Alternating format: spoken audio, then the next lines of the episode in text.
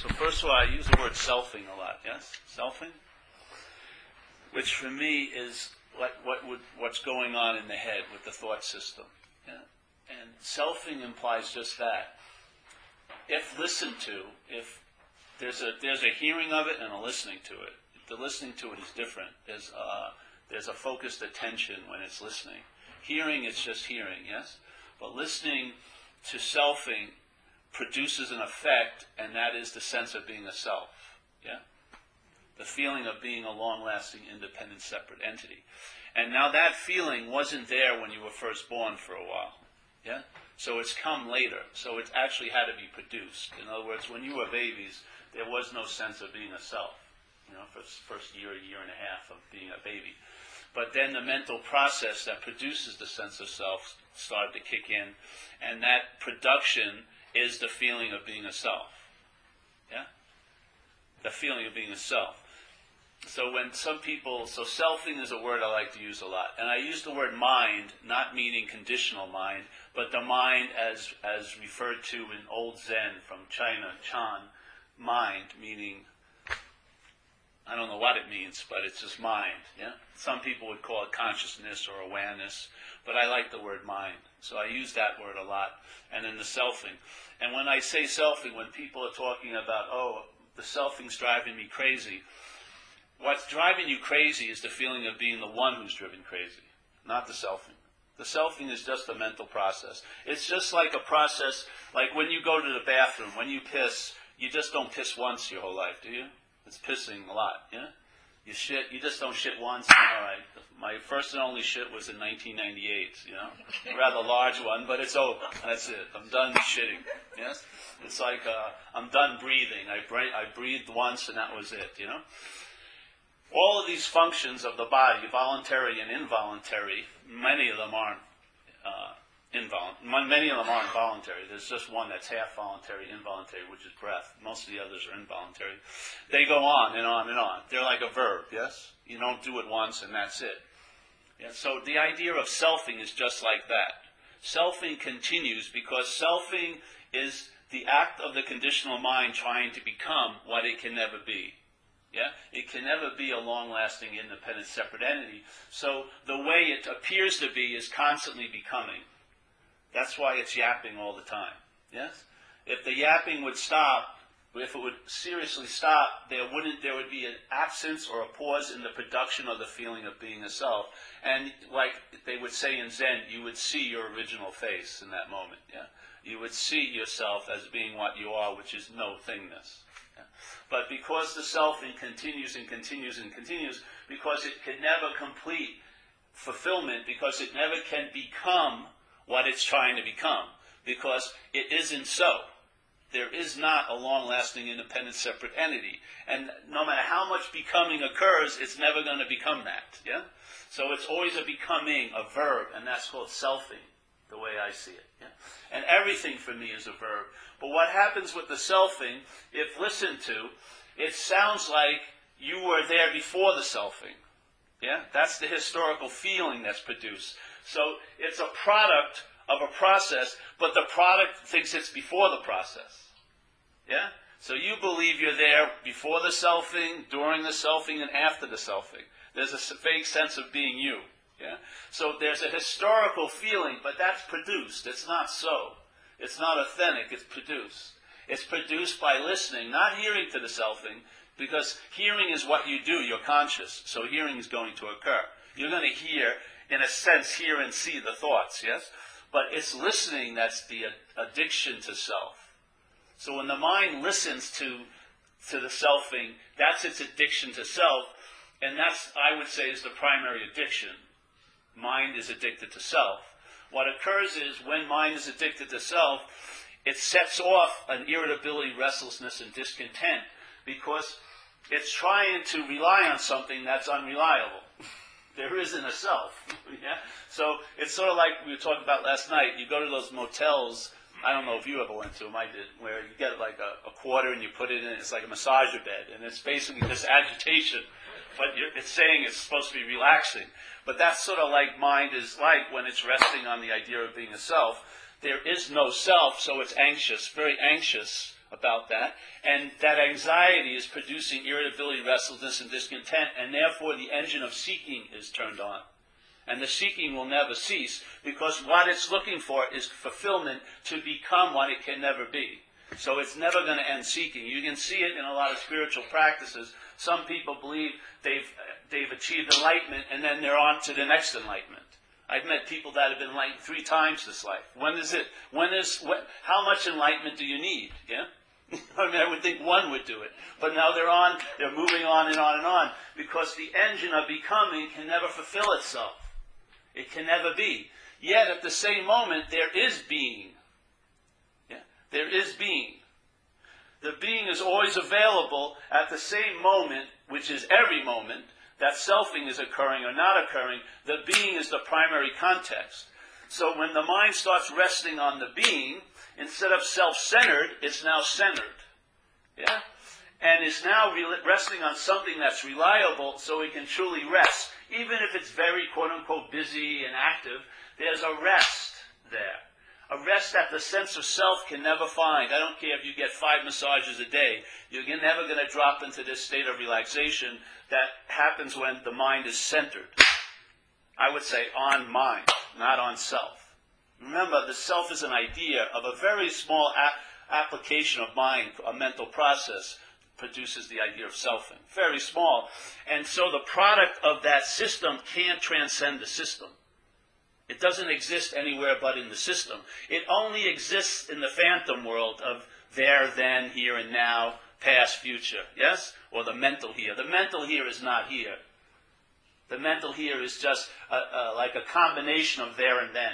Yeah? So when you're thinking you're mentally here, when you're in the mental here, you're in a past event and with a future, future speculation. There's no here whatsoever. It's all made up. Yeah? So when there's a center on this on on the center, yes, that rest is available, the mind becomes somewhat at peace, and the first thing that starts occurring is the seeking, the engine of seeking starts being dismissed, yes? It starts losing its juice because what's keeping it driven is the attention and, and interest of the mind, yeah? And the attention and interest of the mind is usually focused by what it thinks it is. So if it thinks it's a body, you're going to be very interested in the story of you as an action figure. Yeah? And yet, if someone comes over to you and talks about their story of themselves being an action figure, you seem to have an immunity to that, yeah? I could be sitting right next to someone who's totally flipping out, but I don't, it's not like contagious. I don't start flipping out, yeah? Because there's a certain built-in immunity because I hold them as their thoughts, yeah? The same thoughts that are seemingly driving her crazy, if I hold them as mine, they will drive me crazy, probably. Yeah? If I can see them as hers, they don't drive me crazy. So what's really driving you crazy? It isn't the thoughts, is it? It's the identification as being the thinker of them, or the identification as being the object of them. Yeah? This is called the bondage of self. Yeah? You're not bonded to the what's the bondage is isn't of self, it's to self, in a way. Because there is no self, but you're bonded to the idea of being a self. Yeah? And that bondage constantly has to be, a new glue has to be applied to keep the bondage because it's not a natural bondage, yes? First, there'd have to be a something to be bonded to something else. I'm saying we're no thing. So there's nothing that can be bonded to no thing. Yes? But the idea of being a something, this body, is what the mind is now bonded to by the selfing. Yeah? So your interest, the set attention circles around you as the central character of the story of life. So we don't see as life is happening, we see it as it's happening to me. It's an insane self-centered loop. Yeah? It actually drives the mind crazy. And you see the craziness by the incessant seeking. It's constantly looking for relief. Yeah? But it's trying to find relief for instead of from. Yeah? If you're identified as this idea of being a self, you'll be tried, you'll try to become free as a self instead of being freed from self. It's totally different. I don't believe you'll ever be free as a self. It's an impossibility. Because the idea of being a self is bondage already. It's not a real bondage. It only appears to be bonded to you. Yeah? As soon as you see there isn't a you, as soon as you entertain there may not be a you, then the solution in that state is that the problem is imaginary. And like we said last night at this talk, that there are a lot of books about how to get into the moment, you know, how to get really into the moment, how to get further into the moment, and how to get furthest into the moment, and how to really be an authentic self in this moment. And there's tons of books, and probably you never read one completely through and through. you move to the next one pretty fast. But I'm saying you can't be out of the moment. You're not in the moment. You are the moment. Without you, there ain't no moment. you can't be out of the moment. So why the hell are we trying to get in? We must be assuming something that's incredibly insane to assume that we could be out of it. So actually, you're trying to get into the moment is really the activity of acting like you're out of the moment.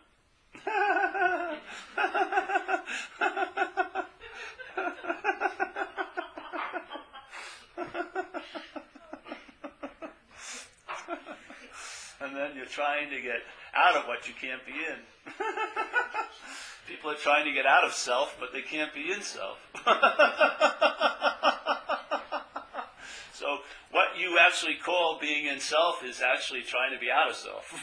That's what it is. Because you're totally occupied in self because you're trying to get out of it. and if you try to take a two year course of how to get out of self, that's obsession with self again. So self can never get out of self. You never get, get to a point where you're going to find the fence of self and be able to step over the fence as a self. you are the fence post. Wherever you are identified as self, that's self. So self can't get out of self, can't get out of self, can't get out of self, can't get out of self, can't get out of self.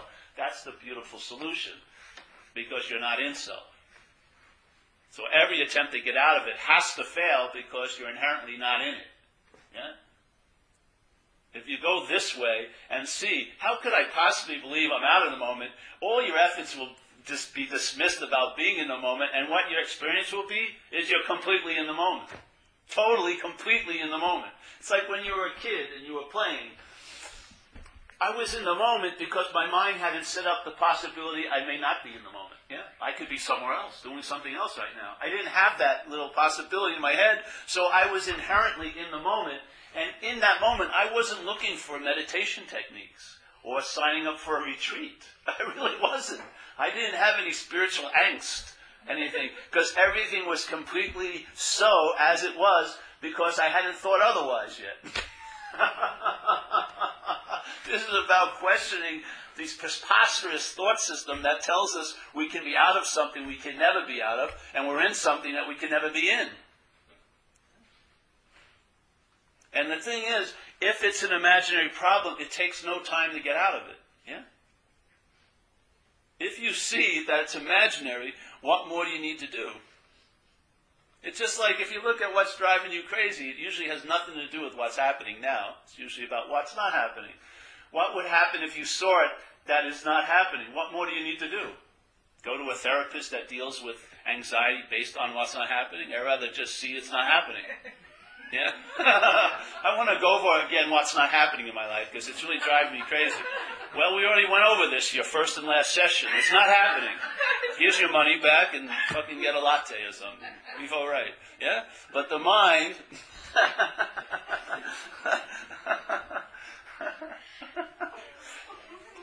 so once you start entertaining something that has a flavor of let's say, another modality of mind, and one of the main flavors is timelessness, the solutions will have that flavor. There will be a timeless solution. In other words, it won't take any time. Yeah? It won't be put off. It won't be delayed. It won't have to be planned for. You definitely don't have to purify yourself to receive it. It's about, it's like an instantaneous intervention in the linear story of you. Yeah? Instantaneous breaking into the whole story you're usually caught with your pants down, and the good news is not to pick your pants up. Yeah? Don't start thinking you got it or you need to get anything. Just be embarrassed for a while, and you'll learn how to walk around with your pants down. You'll get comfortable with it. Because the thing is, before I do the talk, it's already so. Yeah? For me to appear, it takes time. For the sense of being a Paul to arise, it takes time. The solution is not found in time. It's a timeless solution. It interrupts time. we call them pauses or epiphanies or whatever you want to call them. Yeah, a pause may be a smaller one, an epiphany is more time, so you give it a different name. But they're all the same flavor, which is the suspension of time as a belief is interrupted, and then the timelessness of what so is available. But if you notice when we go over epiphanies, when it, have you ever called up ahead for an epiphany? Did you make a reservation?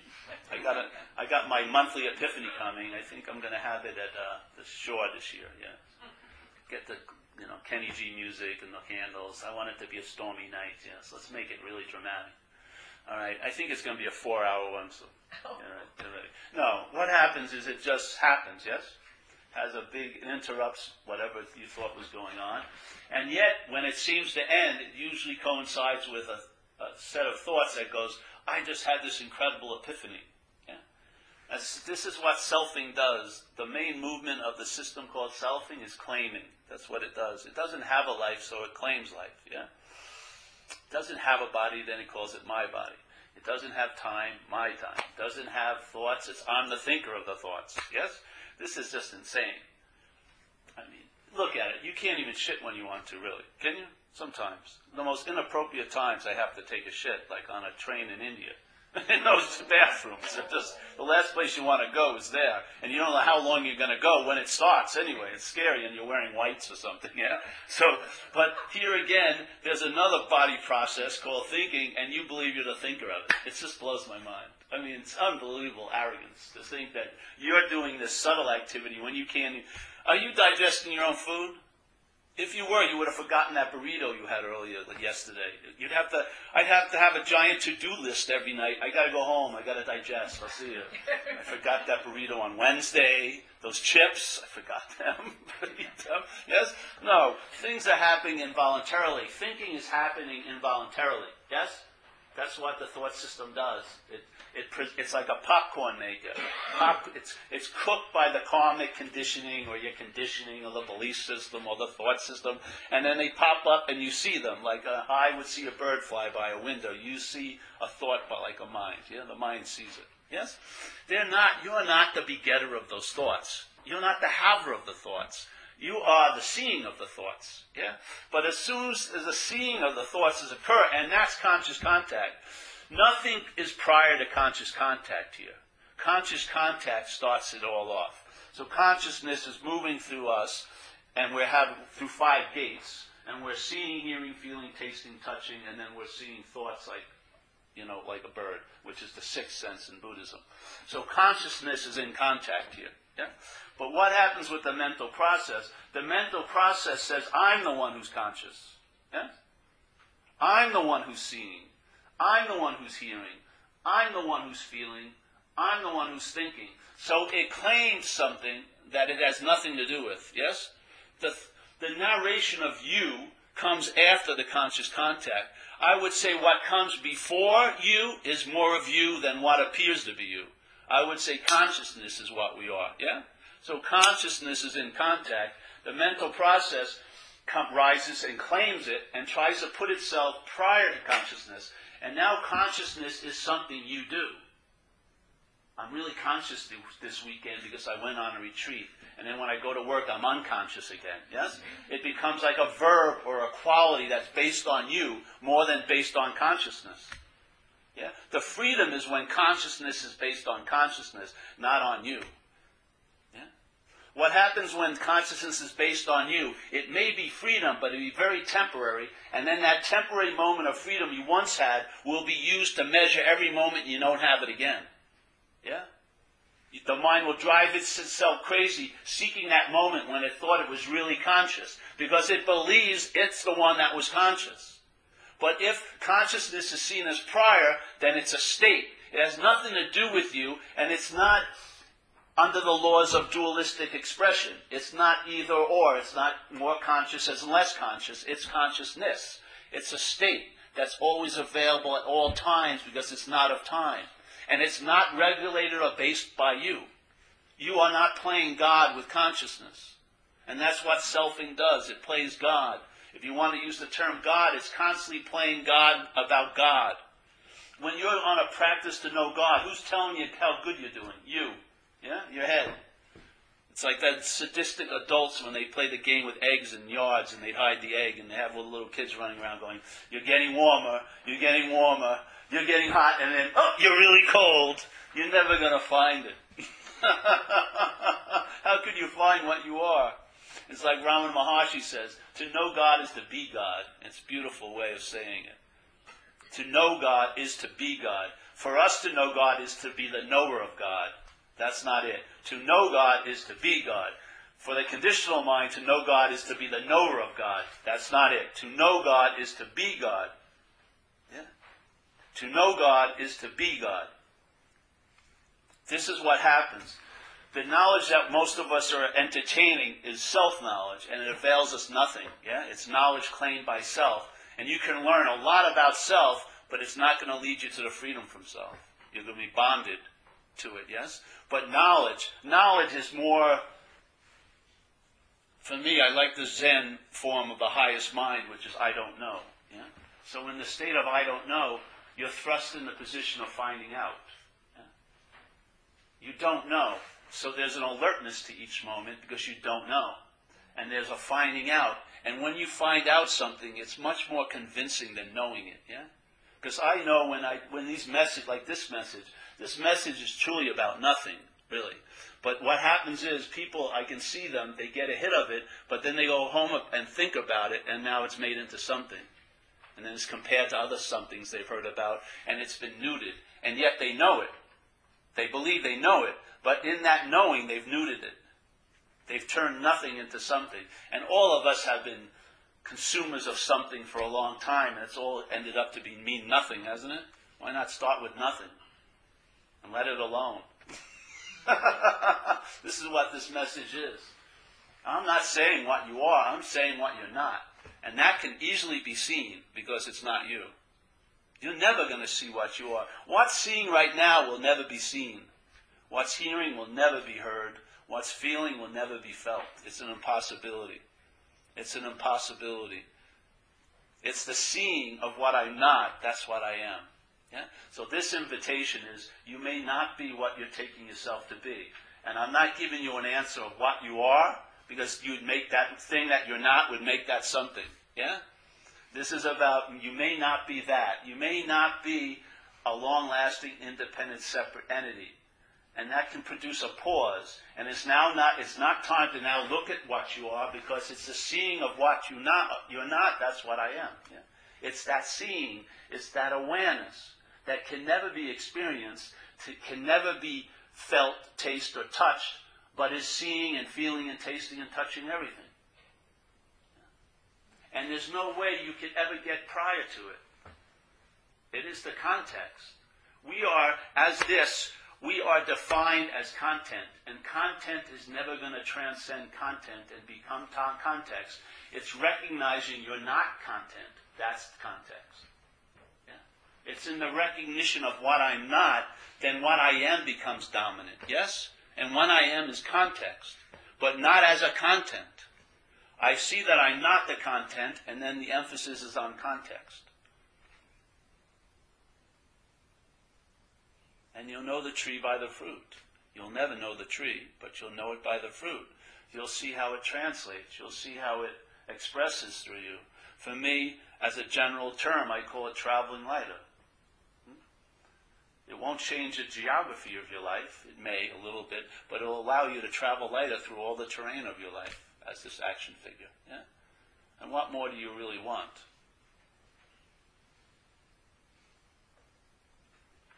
So it's like here, if someone put a hand on my shoulder tonight and it had been on there for the rest of my life, I wouldn't know it was there, would I? Because it was always there. Just like how many people did you hear at a cafe today complain about the effects of gravity? I didn't hear one conversation. Oh, my left shoulder something's heavy on it. What's that? Oh yeah, same with me. It's my right today. No, we're constantly as a body under the influence of this force called gravity, yet we have no experience of it. The only way we ever know it is by the absence of it, yeah? If you go into an anti-gravity field, then you know it by its absence. Yes? This is the same, same, same, same, same.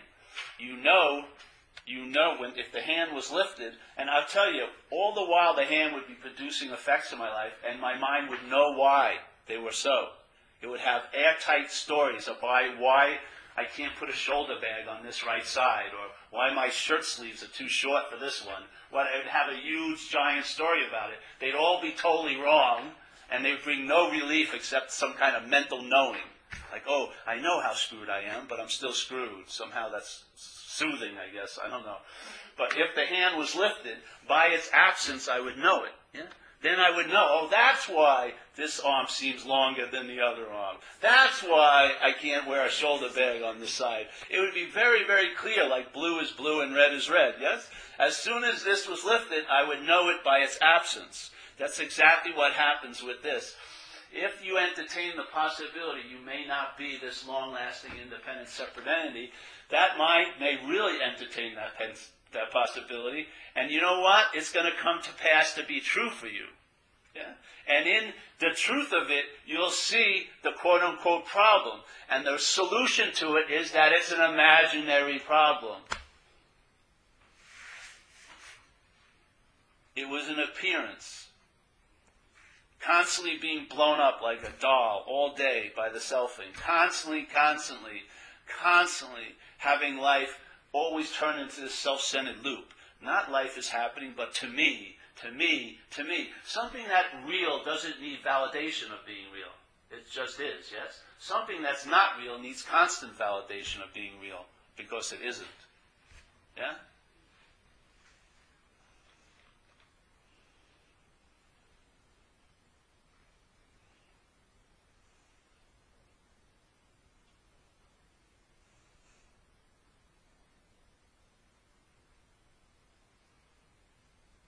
So by describing what we're not, like, I know, have you anyone heard about non-duality? Yes.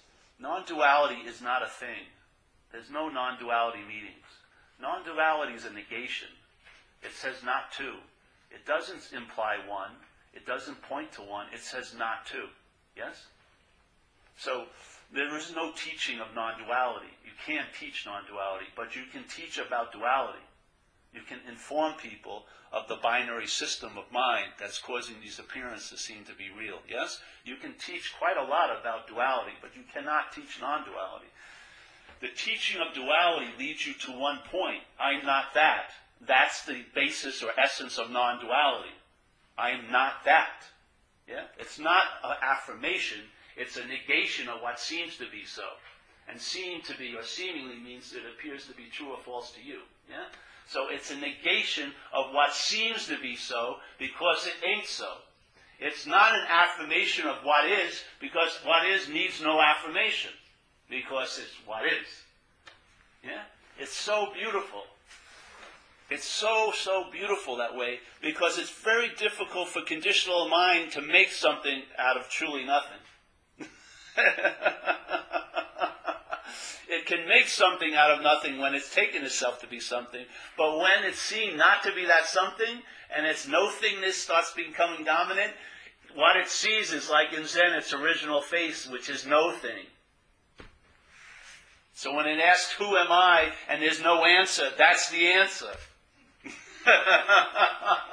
You're staring it right in the face, but you think it's going to be a face. It's not a face. It's what's looking. It's not even what's looking, it's what's seeing. Looking is a bastardized version of seeing. Looking is a form of blindness, really. Most of us are saddled with a, look, a form of looking called self-centeredness, yes? So we're looking at everything as a subject, and we're casting everything as an object. So to us in this modality, the truth is something I'm going to get. You know, I'm going to know the truth, like I'm the subject to know the truth. as soon as, as soon as as soon as nothing is made into polarity somethings, you're lost in that. I mean, and the mind, if it takes one step, it's too many.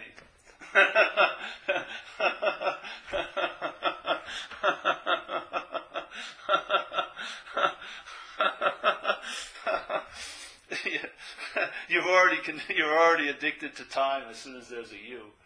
So it's going to take a whole lot of time to get out of you. Maybe you'll feel uh, you'll find a spiritual path will make you feel really secure because there's going to be lifetimes of purification and lifetimes of practices to finally be released from the mortal coil. the mind loves that. It feels security in time and space. As long as it's not ever presently now, that scares the shit out of it. Because there's nothing to do with that, yeah? doing is irrelevant at that point. If doing is irrelevant, the doer is irrelevant. If the doer is irrelevant, that's the erosion of selfing. whose life would it be anyway if it if you didn't choose, if you didn't call yourself the doer of the actions? Yeah, it would just be life. Yeah, your way of holding life would be totally different than when it's about you. We just use it. We did it last. I use it a lot. You put a word here, money, and you put another word here, sex, and you put, let's say, health. Yeah, everyone based on their condition or their seeming condition would have meaning. They give meaning to things. Anyone know about the Course in Miracles? Course in Miracles has uh, one of the, one of the strong lessons for me is you and I give everything all the meaning it has. That's just a perceptual axiom. That's what happens here. Right? We're having a subjective experience, so you are giving everything the meaning it has. This is giving everything the meaning it has. You represents the meaning giver, but it isn't you that's doing it. It's just mind. Yeah, mind's giving it the meaning everything has. So, money sex, health. Okay, now weigh it. Eh, sort of heavy, some of it maybe. Now add the word my in front of it. My money. Weigh that. My sex. Oof. My health. Unbelievable, yes? Isn't the weight different? By that one little word, my, it changes everything, doesn't it? My is the act of claiming and identification. This is the activity of the bondage of self there was no point you ever bonded. It just appears to be bonding. Yeah? It's a constant verb, which needs time. Yeah? So when you have a feeling, let's say if you, when you have that epiphany and that you have been inherently absent, because that's actually what you are, you are, this is an inherent absence. There isn't a person there. Let's say you were living that absence, and then that thing arose when it arose and it said, I had this epiphany, isn't there a feeling that you were the one before the epiphany started? There's a feeling that you were historically there before the epiphany, and now you're there after the epiphany. Yes? So now, bookended with this little fable of you, you neuter that event of now. The epiphany gets neutered because now it's bookended by you and you. Yeah? This is selfing it can run over the greatest spiritual experience. It's like a minor speed bump to it. It will be totally disorganized and coagulate like that. And when it arises again, it will feel like it's you. and there'll be a feeling that you have been here before. And then that feeling gets projected, and you will be here later.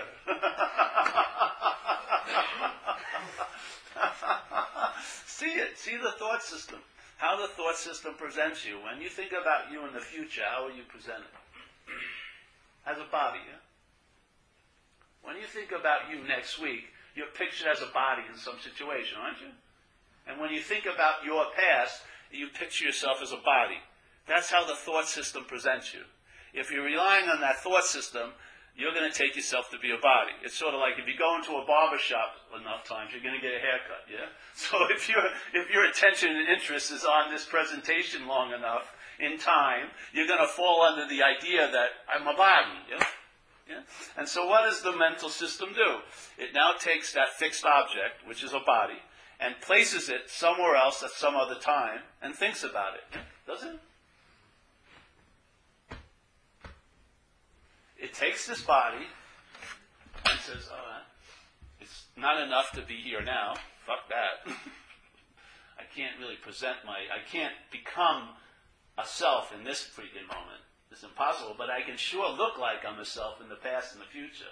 So let me think about myself, the mind, in the past, and so it needs you as an object to think about. Without how, let's say you try to think about the space in this room. How are you going to do it justice? Oh, have I? I saw this space before in San Francisco about four weeks ago.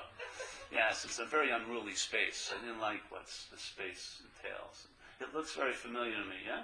No, you have a difficult time capturing it. But a body, you can picture you anytime, anywhere else. which we do, the mind does. Yeah? This is what enables it to fixate and to obsess. It has an object it can place on this little track of time.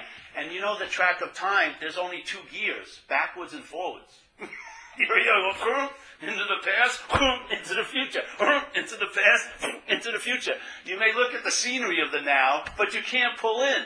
You're constantly seeking. The engine's constantly on, being stoked with interest and attention. There's no, the train doesn't stop. Pull the emergency brakes. There's no, it doesn't break.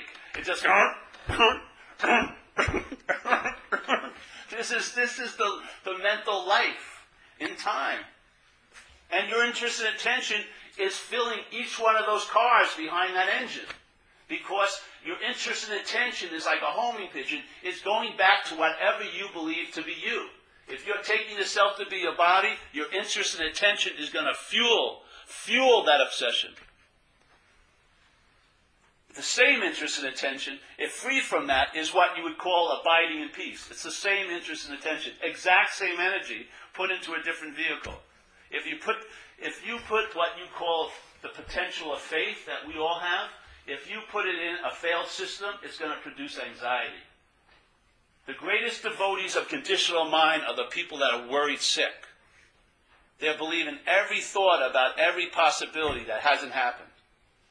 They have so much conviction in it, they're producing miracles every day.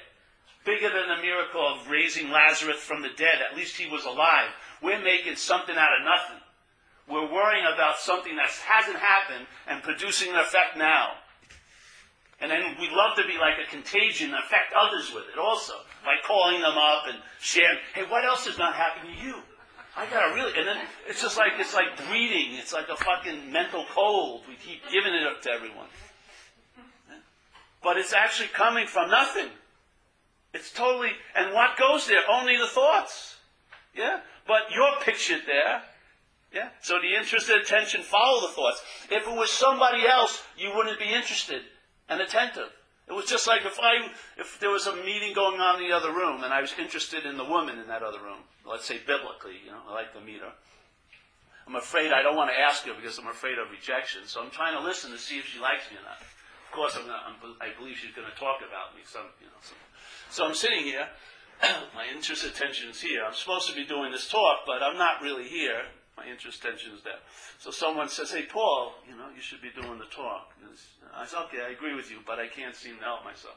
Then someone comes and throws a book on the table, "How to Lose Interest in Conversations in Other Rooms." So I page through them, and I, I like the concepts, but they have no application, you know, because that means a lot. That baby means a lot to me, to my mind. But as soon as I hear it, she's talking about a guy named Matt, and my name's Paul. What happens? I lose interest. Yeah immediately. I don't have to take a workshop. I don't have to read a book about why I should lose interest. I just lose interest in that thing. I don't lose interest, but in that thing. Where does the interest go? Find out. Find out. For me, I have found out. And, it's, and it is what enriches my life. Because that interest and attention now has a curious uh, pulled towards no thingness. Yeah? Because it seemed to be not so that I'm this action figure. And so now it's found out what is so. And now, while it's attending to everything going on, it's resting in its own freaking nature, which is no thingness. Attention is not brought forth by you as a body. It's moving through. Yeah? Interest isn't caused by you as a body. It's moving through. It's truly of a no thing like nature. And so when it, re- it sees its own nature, in, in the movement, that's a sense of stillness. Instead of taking this as its nature and being wedded to the slavery of the bondage of self. If someone came over your house and complained about what was driving them crazy, you'd be bored in a minute. Yeah? Even if it was your spouse, you know? I'm so sick and tired of hearing the same old shit. But you've been hearing the same old shit for 30, 50 years up here. That's, the whole flavor is different when it's yours. When it's about you, you see? It's not the content. It's the, it's the relationship with the content. That it's my content. The my is, the energy that binds you, not the thoughts, not the situations, not the circumstances. It's the meaning that is given to the thoughts, the emotions, and the circumstances. And the most incredible meaning is that I'm the thinker of the thoughts or they're about me. Yeah? That thought is already laid in place with every seeing of every thought. The vague feeling of being the thinker of it is there, like un- below the camera, or that it's about you. Yeah? That's the bonding mechanism. Not the thoughts, it's the mind. And it's not like you've been tattooed like a, a, an ink tattoo and you're never going to rub it off. It's a constant application. It's like a henna tattoo. Com- completely able to be washed off, but you take it to be ink. It's constantly being applied, and you think this is so, yes? But if you actually put a little attention or interest on it, if you asked us, let's say, a subjective question or two, it would wash it off. And you would see it is, a, it is an appearance in nature and can never not be other than that. It's sort of like in being in a, in, a, in a dream as a dreamt object, and in the dream there's a dreamt tiger, and it's scaring the bejesus out of you.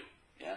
And you can read how many books you want, you're still going to be scared. Or you may think, oh, I've got an immunity to tigers, I bought this, you know, totem or whatever, but you're still going to be anxious. But what happens if you wake up and you realize it's a dreamt tiger? Are you afraid anymore? Did, was it a long process to get to wean yourself out of that fear of the tiger, or is it immediate? Or is it a timeless solution? It's a dreamt tiger. The only way a dreamt tiger can have can provoke fear is if you're a dreamt object. I'm saying question it, see if you are or not. Don't take anyone's word for it. Someone else's word isn't going to carry water for you. It's, it's an unspoken yes in your own gut. Yeah? When you fall onto something, you'll know it. Because somehow for me, it's like an unspoken yet. It's a constant re echoing of an aha. Yeah? And it produces an immunity to disease, to, I would say, the original disease of mind, which is the mind's addiction to being a self. Yeah? It's addicted to becoming a self. And because it can never be a self, the becoming will never end. It will go on and on and on and on and on. You're like an urban renewal project will never complete. Never. There will always be more additions and subtractions and other things. It's not going to end. The engine of seeking will be fueled, and your interest and attention will be wedded to every one of your little journeys you're going on. Because you'll be very important.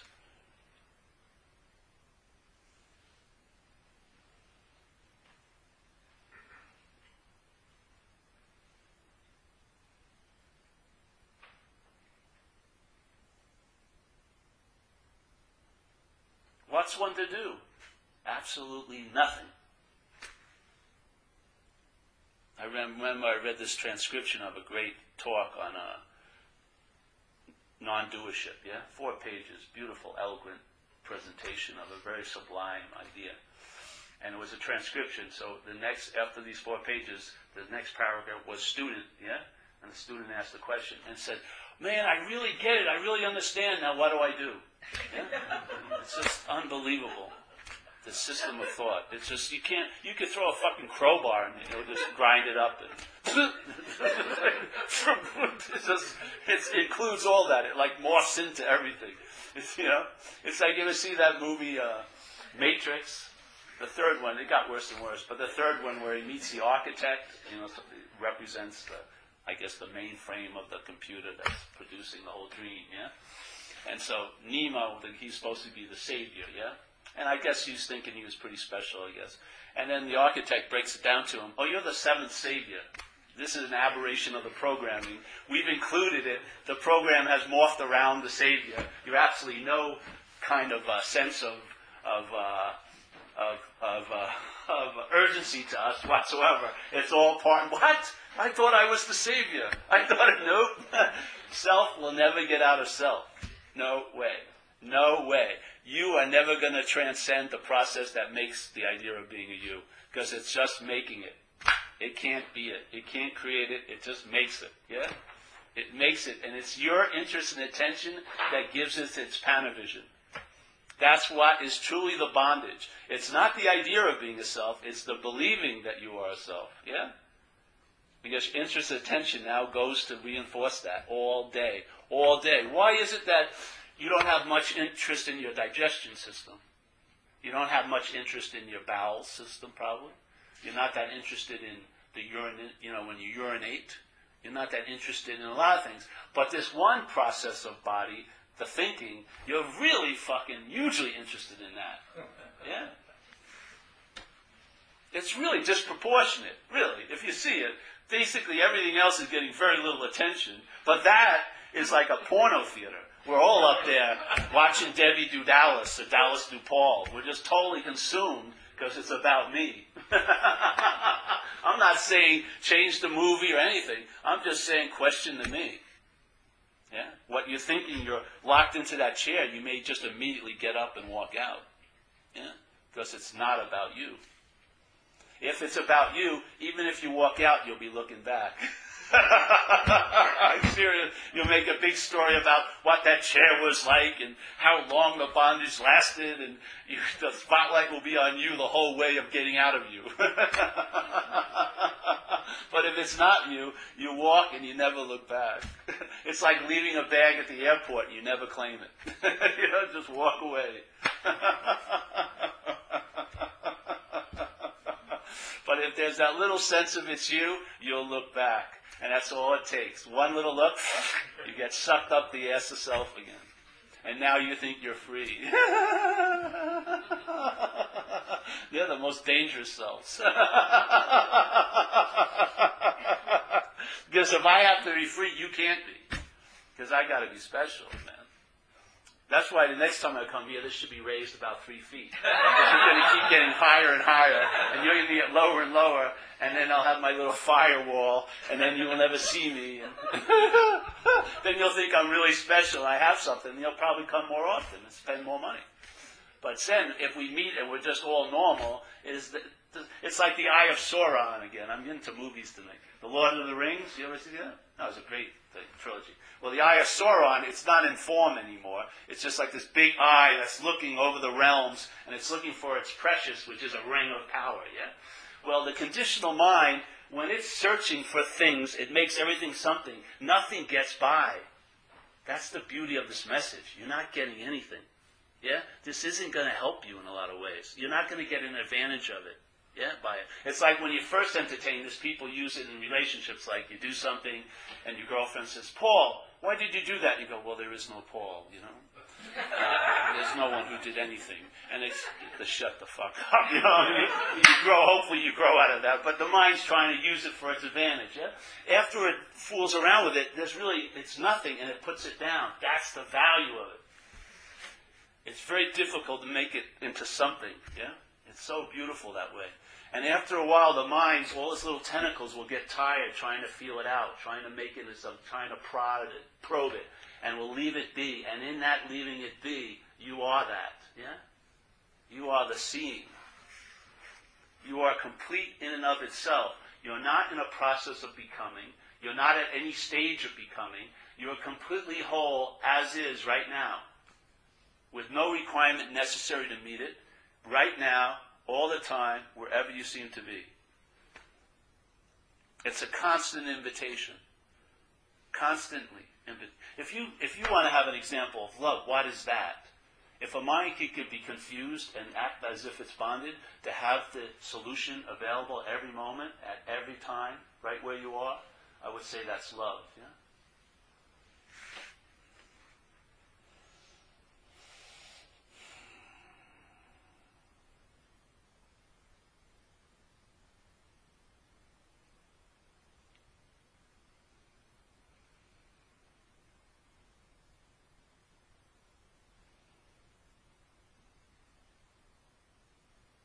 So we want questions, yeah? It's a very small window of opportunity. Any questions? No? Don't think too much.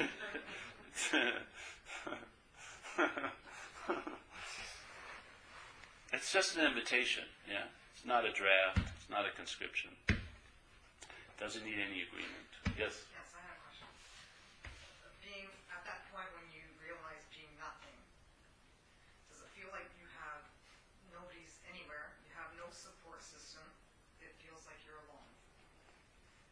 Not at that moment, but when it translates, it can look like that after that.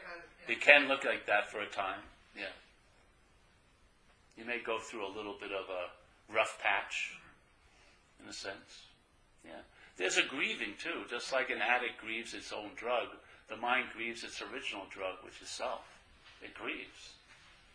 Yeah? You can sense sometimes a sense of grieving is like a, a boring type emptiness for a while. Yeah? There's no mining of relevance. You're not accruing value anymore. That chore of selfing, which is constantly going on, is like it's fired in a sense. It's relieved of duty. So there is something that there is a, a boomerang effect sometimes with mind. Yeah? yeah. But like I said to some people, if you don't really act out or die, you'll be fine. if you don't die, if you die, you won't matter anyway. But, but sometimes it feels like you're going to die, even like on a, phys- you know, on a physical level. It can get a little bit. Because uh, again, in expression, it's a dualistic movement. So if there's a big burst of light, it's usually followed by a mental storm of, of, of, of some capacity. Yes. Yeah. Yeah. But again, it's like a movement in, it's like the water itself is still in a sense, but the movement on the surface is low and high, yes? Currents are happening there. So while there's, that's going on, if it can be held that it's not going on to anyone, that seems to, you know, it will pass. Yeah. Yeah. And then you know the problem by the solution, really. You really see the basic uh, format of selfing, which is relevant, being special, right, accruing value. It's in the constant drive to become what it can never be. So it's it's you know, it's really based with a, an, an impossible hope based on the, the certain unfulfillment of it. Yeah, yeah. also things dropping away. Yes.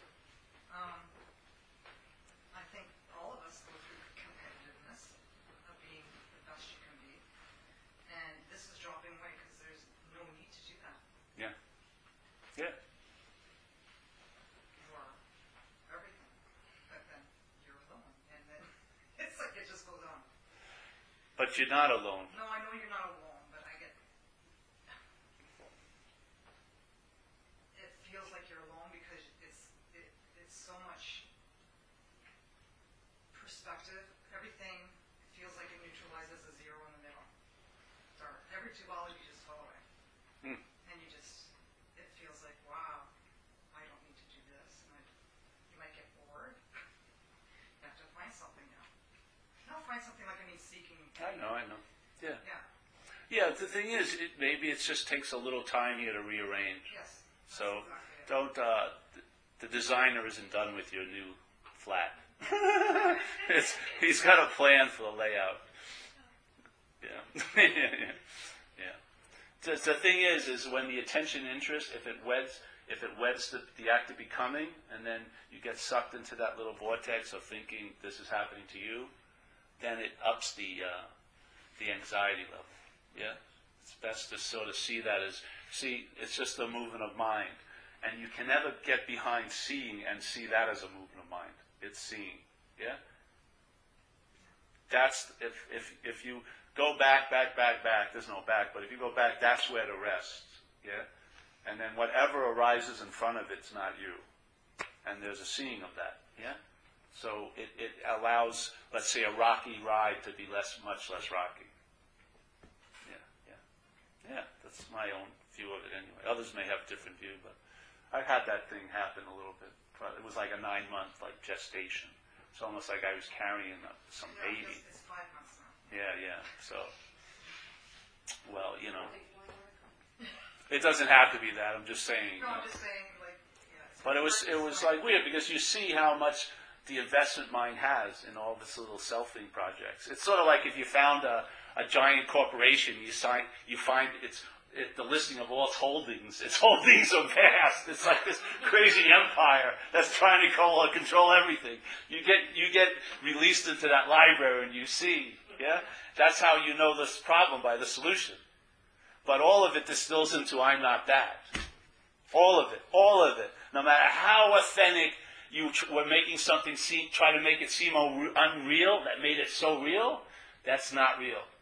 See, it all distills into I'm not that. Yeah? It may, you may get the total distillation with one paper, or maybe you'll have to see a number of them, but they always distill into one salient point. I am not that. Yeah? That's the immunity. It's not I am something, I am not. Because you are an activity, and you'll only be seen as the seen. You will never be seen as the seen. You are never going to be nouned again. The noun was made up. There's no noun to be found. That was all a mental construction to take a all the verbing and stick nouns in it to make up a different story. There's no noun to be found. It's the scene of what I'm not is what I am. The scene. Yeah?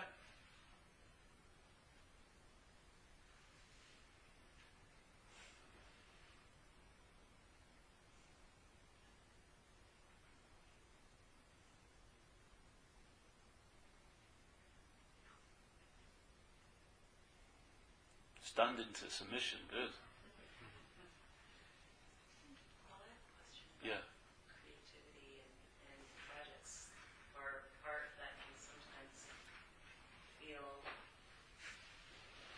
like it is true and, and is somehow connected to. Maybe just talk about art and creativity and, and where that fits into, uh, I guess, this process of seeing. Well, let's see. Well, mind is always seeking expression, yes? It can't take form, so it takes it, it produces an effect through a form. So this is its interface. And in a way, like the shares that I do, the downloads, it's almost like jazz in a way, yeah? I always riff on the same theme. It's like a never ending album. it's Paul does this again, you know, like for the 850th time. But for me, it's like a jazz musician in a sense, because it's a possibility, and the mind attempts to, uh, to meet an, an impossible challenge how to describe something or how to get something across. Yeah? So that, in a sense, is sort of art. So I think there's always a drive to express mind. It's the idea of you being the expressor that it gets a little bit, it can get distorted, yes? It's the claiming of it. If there's something that moves me, it moves this, yeah? But when it's me that's been moved, it's a story, yes? And that's what happens. And if the story arises, it's going to be more important than the art. If the story doesn't arise, the art's more important. Yes? The emphasis is on the expression, not the expressor. The real emphasis is on the expressor, but it ain't you. Yeah? That's how I see it. And that keeps it clean, in my view. Yeah? The only way I could do these talks is that I'm not doing these talks. If I did these, if I was doing these talks, there'd be many, many nights I have reasons not to do the talk. Seriously. you know, the only reason why I show up is because I don't show up. Literally. That's the only way this happens. And I'm very clear on that. yeah. And so I see the claiming, but uh, it doesn't produce a claimer. so you think you're attached to something. You're not attached to something. It's the feeling of the you. That's the attachment. We're looking at, I'm attached to some object, and if I give up that object, I'll be free. The attachment is to being the, uh, the possessor, not the possessions. The attachment is this way, not this way.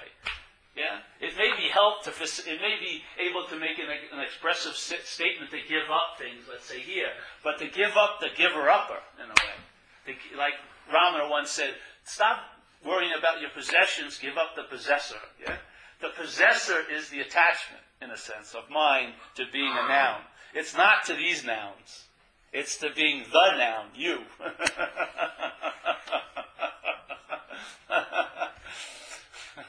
Look, it's simple. It really is. What's if you if you describe the experience right now, we don't have the same description. I'm seeing you. Yeah? In my case it's you, yeah? In your case, I'm a you. Yeah? Yeah? Wouldn't it be? So the I is the one experiencer here. The I. Let's say that's awareness or consciousness or whatever. That's what's facilitating. The eyes are just a, a functionary, right? They facilitate seeing. They're not seeing. If you saw an eye, a perfect eye in a dead body, if you took it out and put it in a live body, you would see again. It's not going to see out of a dead body. There must be something present for that eye to see, to facilitate the seeing. Yes? So every one of us, eye is seeing. Let's say eye represents spirit. Yeah? And so same awareness is seeing out of all these different camera locations. And in each, each based on the location, you're a you to me. You, you, you, you, you. Yes? And I don't care how many people I get in this room, they'd still be you. From one to eight billion. It would be you. Now, if and if I asked them who I was, they would have the same answer I have about them. They would say you. Yeah? Though after eight billion people tell me the truth that I is seeing you, I would say, no, no, contraire. This you is me. and there's only one me in this whole world. I'm the only me there is. Yeah? this is self centeredness. The truth is, I is seeing you. All the yous are interchangeable, yes? But the I isn't. The I is just I, yeah? But this you, the mental process, asks itself a question well, who is this I? And it came up with an answer. It ain't I, it's me. and the me, the only thing this is is an identified you, isn't it? It's a you. The experience is this is a you to that I, to the I there, yeah. But to this, to this I, I call it me. See, my I has become identified as a body, and now instead of realizing I, it realizes it's me. This is the center of self-centeredness. Yeah. The solution is the I, and that's what seeing. The form of looking we're calling the seeing, which, which is self-centeredness, is me. So instead of sensing the I, seeing, hearing, feeling, tasting, touching, I have a mental take that it's me seeing, hearing, feeling, tasting, touching. Yeah? So I put myself in the position of the eye. I become the Alpha and Omega. I become the center of the universe. I. And if I'm the center of the universe, I'm not centered everywhere in the universe. I'm centered in one location at one time. It's like the center of the universe has got sucked into this one little location, and now all the attention and interest is revolving around this little planet Paul, and it's driving the apparatus fucking crazy. But it can't stop thinking about itself because why? It's me. If it would realize, no, it's just a you, the orbit would break and then it would start revolving around I, which is not centered in any location or any time. It's everywhere. Your interest and attention would, feel, would fill the parameters of infinity in a way. You would sense the presence. Instead of this false presence that has to be huffed and puffed and blown up all day. And it has tons of leaks. Yeah. You'd sense it. And that sense would have a definitive impact on your mental landscape. It would. It has that potential. You could call it the truth.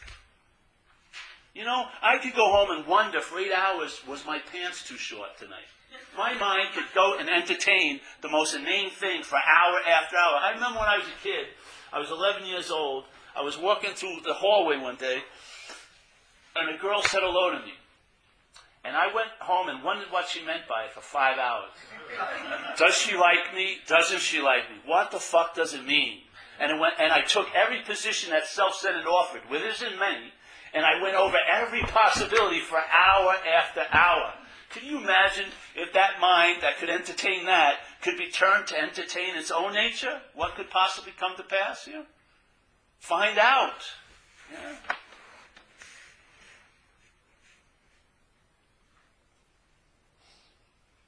You'll be surprised. That's the beauty of it. You'll be returned to wonder and awe. That's the beauty of it. Yeah? You'll be turned to seeing alertness as the base of light, not I know. You'll have revelations that will become thoroughly convincing. You will not have to keep surrendering, you'll enter surrendered. what you would call an experience that could possibly happen, but usually very infrequently, will become a state that you travel as. Yes? There, I have total faith in mine, total faith in it. All I believe it needs is an entertainment. And if that's not enough, repetition of the, of the invitation, yeah? I know it can entertain, because it's doing incredible amount of entertaining right now. But let's give it something to entertain. Like maybe I'm not that. that I'm constantly entertaining. I am? Maybe? Maybe? There is an opposite position I can take? Yeah. You may not be that. Let's see what happens then. and you may be happy with the uh, results. You'll travel later. Yeah.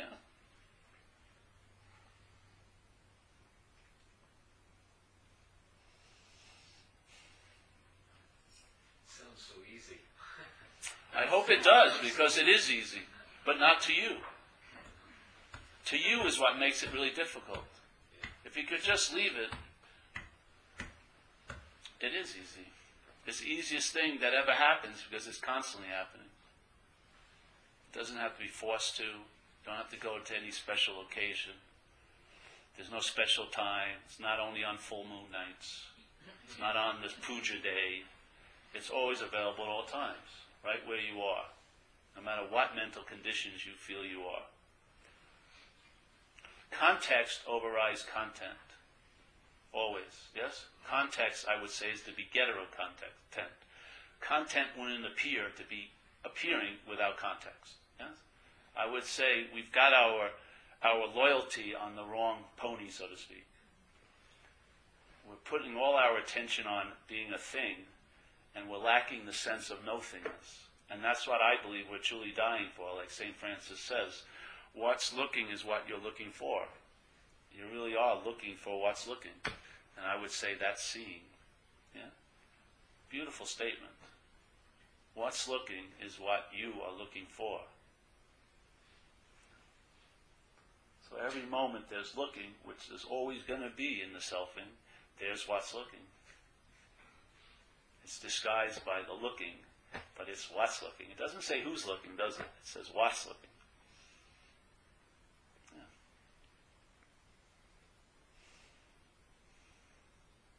So, to summarize, to try to understand what you were just telling me, the selfing process and all that stuff that keeps going on in your mind, that is not me. No. And I know that, but I still don't know it. Yeah. So,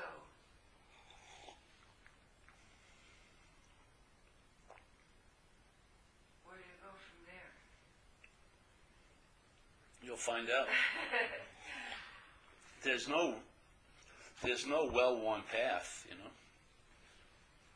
It's just like whatever location you are is like water seeks its own level, you'll see what happens, yeah. For me, I entertain the possibility by hearing it sort of like in a setting like this. And uh, you know, some unspoken yeses occurred and I just entertained it. And then the mind uh, the emphasis of interest and attention was moved over to one side and never went back, yeah? Let's say to no thingness, so to speak. And from that, everything gets to be clear. You know about things from no thingness. You can't know about things as a thing, really. You've got too much invested in being a thing to know things. Because things are definitely not real, yeah? But from no thingness, the information comes cleanly, and uh, the mind, maybe a little wavery, gets convinced. Yes? So it truly lies down in what's reliable. And in a sense, it never gets up after that. Yeah? Yes, it's a pretty, yeah, it can be, yeah, it's a very, very uh, long term relief. Yeah. So, to me, it's just uh, introducing the possibility like a catalyst. It's sort of like if a car broke down and you stopped and uh, if you knew a little bit about cars, maybe you take the air filter off and get a little bit of gas and put a couple of drops in the carburetor. It's with the person starting the car. Yeah, the keys there, the ignition, you know, the pedals there. It just needs a little catalyst. Yeah, a couple of drops of gas, and then the car turns over and it has the ability to drive. It had the ability to drive, but it wasn't driving because it wasn't entertaining the possibility of driving. Let's say. So we drop a couple of drops of gas, like a message or an invitation. Now the car turns on. Now it drives. Now if you kept pouring the gas in, you'd flood the car. Yeah? It would die. So this is to me the invitation and the message is a catalyst. It's not a dissertation. It's not 500 pages of scripture. It's a very simple message like, hey, come at nine. you know what I mean? Or, hey, we're having potluck. If you can't bring anything, come anyway. Yeah, these are very. They're not. Uh, you don't get a fifty-page message usually. You know, it's just like, yeah, come at seven or don't. Yeah. So this is to me a catalyst, and it, what it's attempting to sort of incite is the mind's ability to entertain.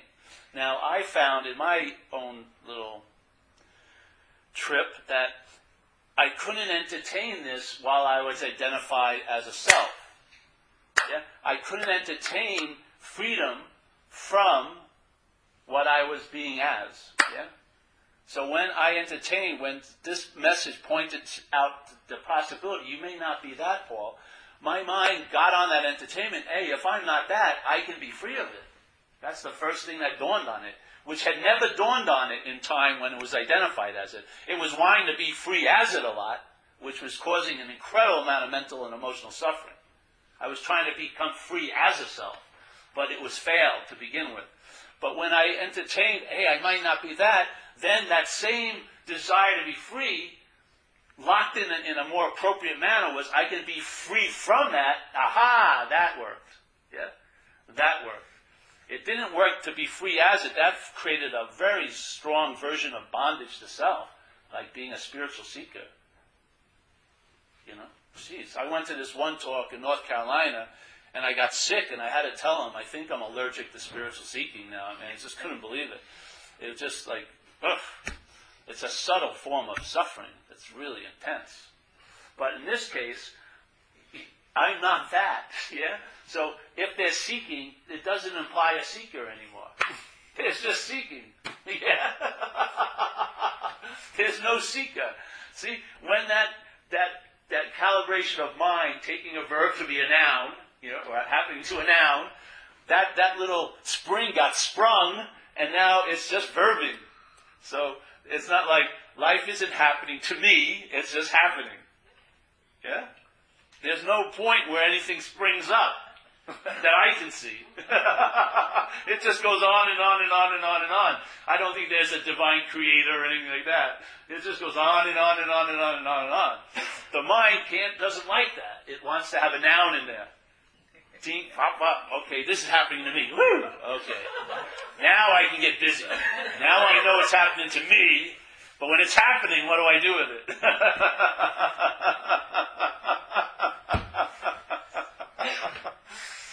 Jeez. It's so beautiful, really. It's such a beautiful thing because it's drenched in timelessness, the solution. I love it. I've had a lot of solutions in time that aren't worth the name solution they just beget more problems. But this solution has a has a finality to it, which I really, really like. To me, it was the last answer. When this was received, I haven't come up with any new answers since. It's been a while now. So it's sort of nice. Yeah. So, Paul, what yeah. would you say if you kind of feel that there's a forgetting?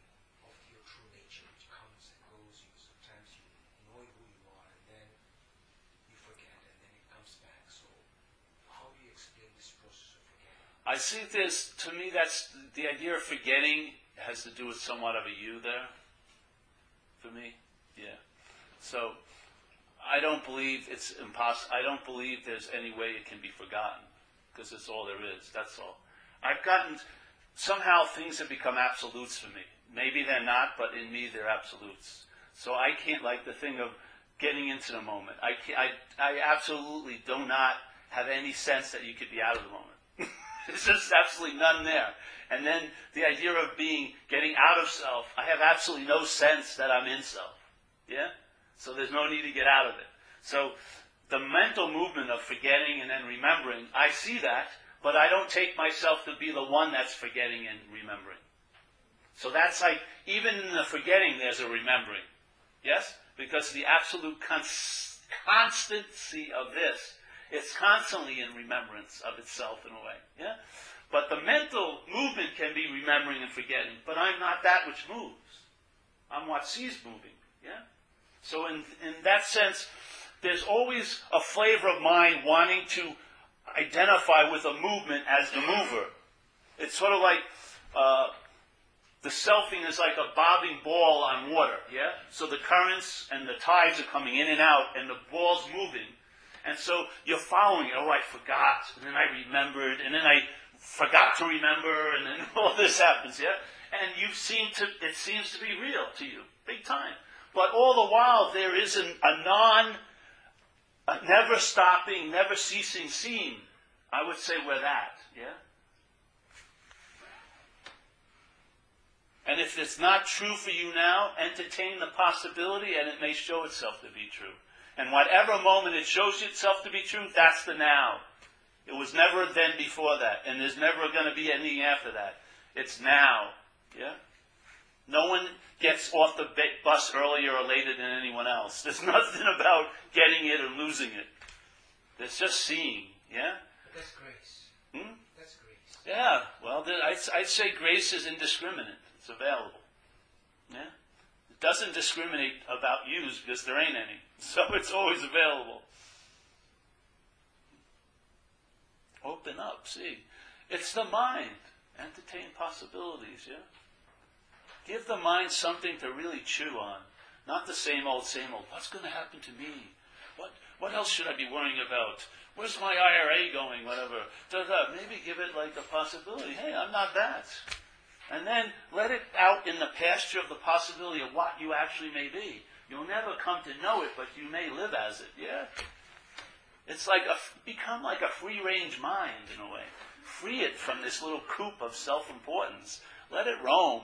Yeah. It feeds on some nice grass and everything, it may get really, really juicy. Yeah? And it'll never be put to use either. It'll never be cooked. You'll just be free range. Yeah, see, mind is amazing. Yeah. Just this is just a possibility. If the mind entertains it, it may become a, a, a truth to it, yes. And when it does, it's going to seek to express that truth, and it's going to use this apparatus as its vehicle to express. Yeah. And you'll know it by its fruits. You'll see what happens. You said earlier to do nothing. I understand what you're saying. But the mind constantly wants to do something Yeah. for its gratification. Well, it's trying to fulfill something that can't be fulfilled. So everything else, all other desires come the desire to be. Like I, in the, in Buddhism, they talk about suffering, desires to cause the suffering, but I look at it as a desire to become. I think that's the initial desire. So mind has a desire to become a self, which it can never fulfill. It can't create being a self because it's something other than that. Yeah. It can appear to be one. It can take itself to be one, but it can't be one. So it's never going to be fulfilled. And as a reaction to that, it's trying to uh, fill that unfulfillment by other desires, yes? With this ignorant view of things. That's my take on it. So I would look at that, that movement, and if you're not, if it's not about you, your interest and attention will be free from it. And it will go on, and it will be heard, but it will not be listened to. It'll be a different uh, way it goes about, and it usually diminishes. The thought system is very archaic and it actually it starts uh, first of all the amount of thoughts decreases and everything else yes. Because it's not being relied on anymore. It's been it's, it's been put in a different place. Yeah? It's not you anymore. It's not referring to you anymore. The you